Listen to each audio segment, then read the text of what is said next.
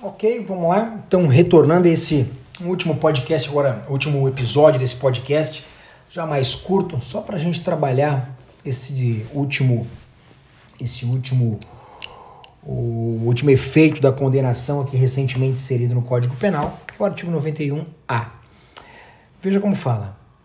É, na hipótese de condenação por infrações às quais a lei comine pena máxima superior a seis anos de reclusão, poderá ser decretada a perda, como produto ou proveito do crime, dos bens correspondente à diferença entre o patrimônio do condenado e aquele que seja compatível com seu rendimento lícito.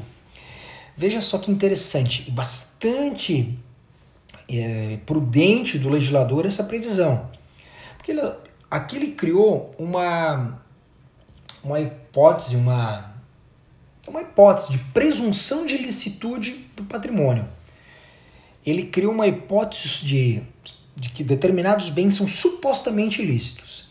Ele diz o seguinte: é uma, antes de mais nada, é uma, mesma, é uma hipótese de confisco muito similar àquele confisco previsto ali no artigo 91, inciso 2 a linha B. Veja só, lá no inciso 2 a linha B, falava o quê? É a perda do produto proveito do crime. Só que para isso eu teria que comprovar que aquele produto, aquele proveito, ele é oriundo de uma infração penal. Certo?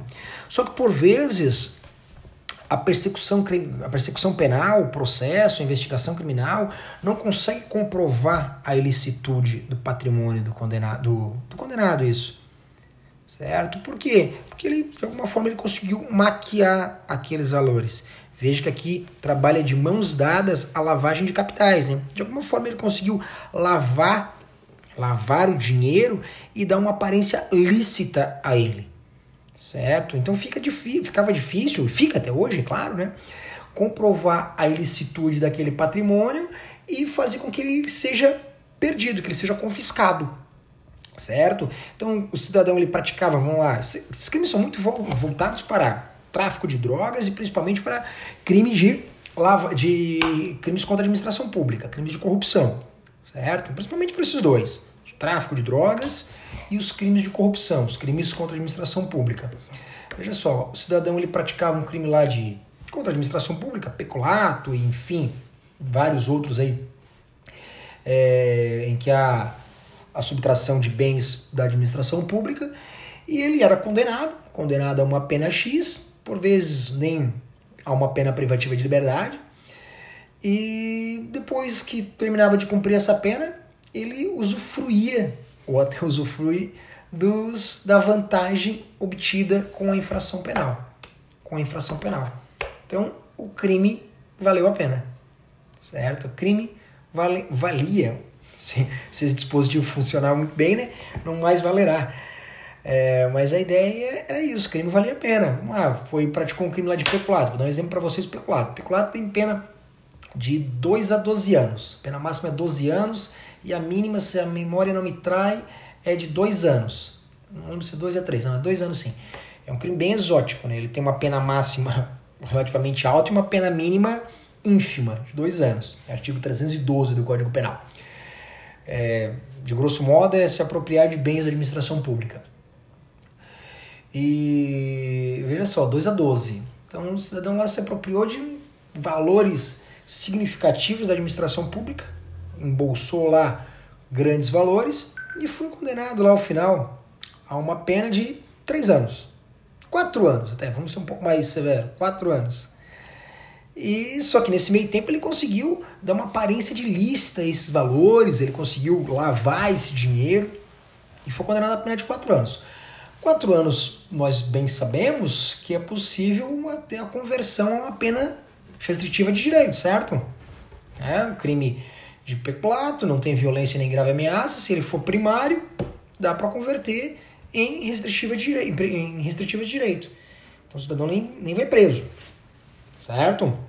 E ele está lá e esse dinheiro não foi, ou parte dele até ele foi confiscado, que comprovou-se que era a sua origem lícita, mas a grande parte não conseguiu, não conseguiu o Ministério Público provar a ilicitude. Logo, fica com ele fica com ele. Olha só, crime valendo, o crime valendo a pena. Esse dispositivo, esse 91A, tende a acabar com isso, criando uma presunção de licitude do patrimônio, uma presunção de licitude de determinados bens. E como que qual a relação, qual a equação que o legislador criou? Diz o seguinte: a incompatibilidade, que eu vou levar em consideração o quê? É a incompatibilidade do patrimônio com a renda do determinado cidadão. O cidadão tem uma renda X, ele trabalha lá, num, tem um emprego X que tem uma renda de cinco salários mínimos por mês, mas ele tem um patrimônio milionário, milionário. Bom, é claro que esse patrimônio ele é incondizente com a renda. Ele é incondizente com a renda. Não teria como, com aquela renda, ele ter aquele patrimônio. Logo, se supõe, se pressupõe que esse patrimônio ele seja ilícito.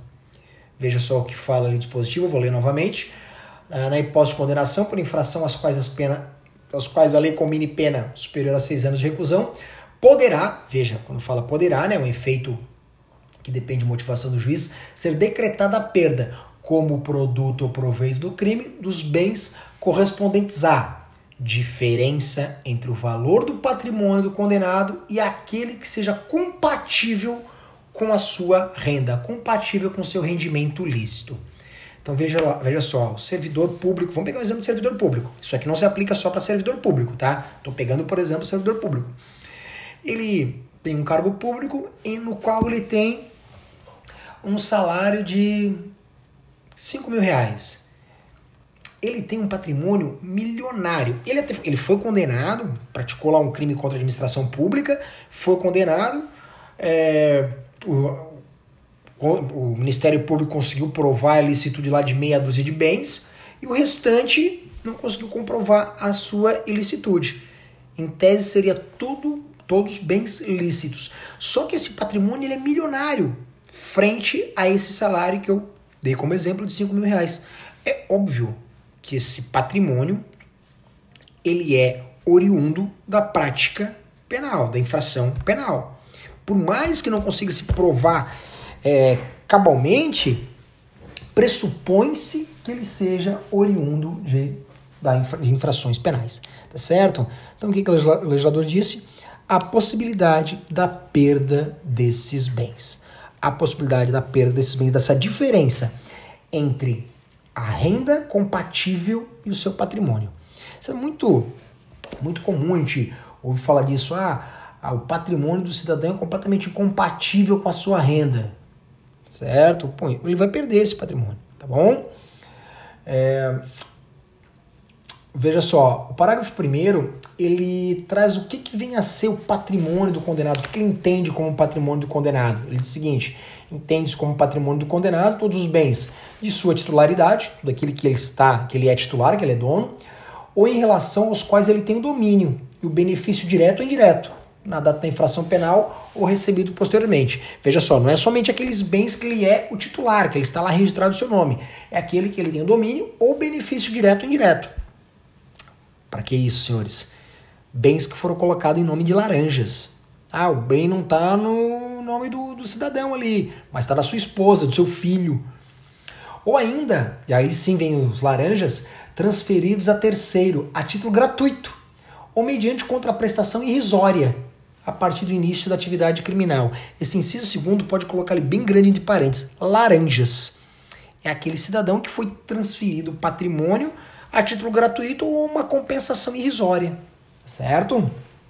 Então, patrimônio aqui é, o legislador procurou nesse parágrafo primeiro deixar bem claro que o patrimônio não é somente aquele, aquele carro que ele tem registrado no seu nome, aquela, aquele imóvel, aquela casa, aquele terreno que ele tem registrado lá no cartório de imóveis. É bem mais abrangente. É aquele, também aqueles que ele tem o domínio direto e indireto, aquele que ele se beneficia direto ou indiretamente, e ainda aquele que ele foi transferido. Veja, até aquele que já não é mais dele, ou seja, que ele transferiu para um laranja, também é considerado, também é considerado como seu patrimônio. Tá certo? É, o parágrafo segundo traz ali uma inversão do ônus da prova. O condenado poderá demonstrar a inexistência da incompatibilidade ou a procedência lícita do patrimônio. É o condenado que vai ter que comprovar isso. sendo já comprovado pelo Ministério Público, o Ministério Público vai ter que provar isso no curso do processo, né? Que aquele que aqueles patrimônio é incompatível com a renda, é possível ao condenado demonstrar, fazer a contraprova disso. Não, não, peraí, é isso, essa, esse bem aqui é compatível com a minha renda, sim. Ah, eu, verdade, eu não poderia comprar essa mansão aqui de alguns milhões, só que eu recebi uma herança. Eu recebi uma herança e então o que fez com que o meu patrimônio engrandecesse não foi infração penal, foi bens oriundos de outra fonte, fonte ilícita. Tá certo? O parágrafo terceiro fala que a perda prevista nesse artigo deverá ser requerida expressamente por MP por ocasião do oferecimento da denúncia, com indicação da diferença apurada. Veja que o MP vai dar trabalho, o Ministério Público vai ter que já requerer na denúncia e já vai ter que demonstrar a diferença apurada. Não dá para o promotor dizer assim, ó, quero que ele perca todos os bens que é incompatível com a sua renda. Tá, mas o que é incompatível? Quanto? Qual o valor? O que que tá, o que, é incondizente? O rendimento lícito dele e o patrimônio. Vai ter que demonstrar. Já demonstrado na denúncia, até pelo princípio da congruência né, do, do processo penal, para que o réu possa se defender dessa acusação. Ah, tá certo? Por fim, na sentença condenatória, o juiz deve declarar o valor da diferença apurada e especificar os bens cuja perda for declarada. Tá certo? O juiz vai ter que, razões óbvias, né? Na sentença dizer, ó, realmente, isso aqui seria o patrimônio lícito dele. Isso aqui, muito maior, é o patrimônio que realmente ele tem. Logo, esse patrimônio supõe-se que ele seja de origem lícita. Dessa sorte, tantos por cento tais bens será perdido tendo em vista a sua suposta origem ilícita. Tá certo?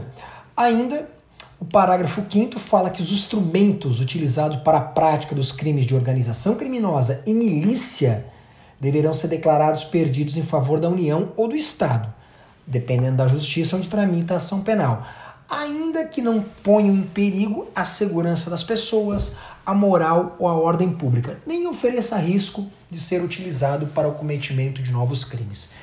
Meus caros, aqui, esse parágrafo quinto ele até poderia ser um artigo isolado, porque não tem relação, grandes relações com um caput. Ele se refere aos instrumentos utilizados pelas organizações criminosas e pelas milícias, certo? Esses instrumentos eles vão ser perdidos em favor da União.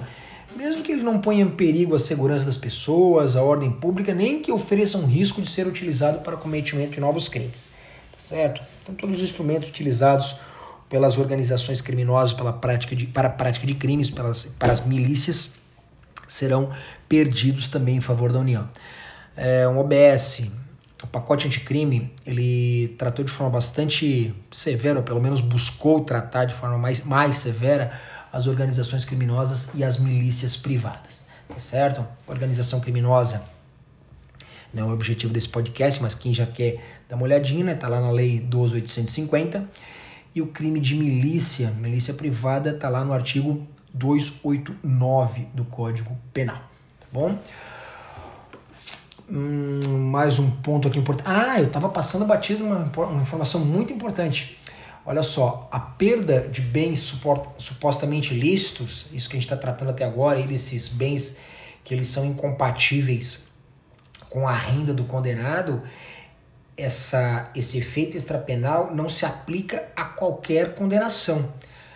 Deve ser a condenação para aqueles crimes que têm a pena máxima combinada em abstrato superior a seis anos. Tá bom? Isso é um requisito objetivo para aplicação desse efeito extrapenal. A pena combinada em abstrato deve ser superior a seis anos. Tá certo? Eu vou lá ver o crime que ele praticou. É, são novamente, mais uma observação. É pena combinada em abstrato, não é a pena aplicada. Tá certo? Veja ali, a hipótese de condenação por infrações às quais a lei combine pena máxima superior a seis anos. Não é a pena que foi aplicada. Tá bom? Que eu posso ter um crime que tenha pena máxima superior a seis anos, mas a pena em concreto seja inferior. Vamos lá, pega novamente o meu exemplo de peculato, 2 a 12 Tá certo? Ele pode ser condenado a quatro anos, independentemente. Vai ser aplicada esse efeito da condenação, porque a pena máxima combinada em abstrato ela é superior a seis anos.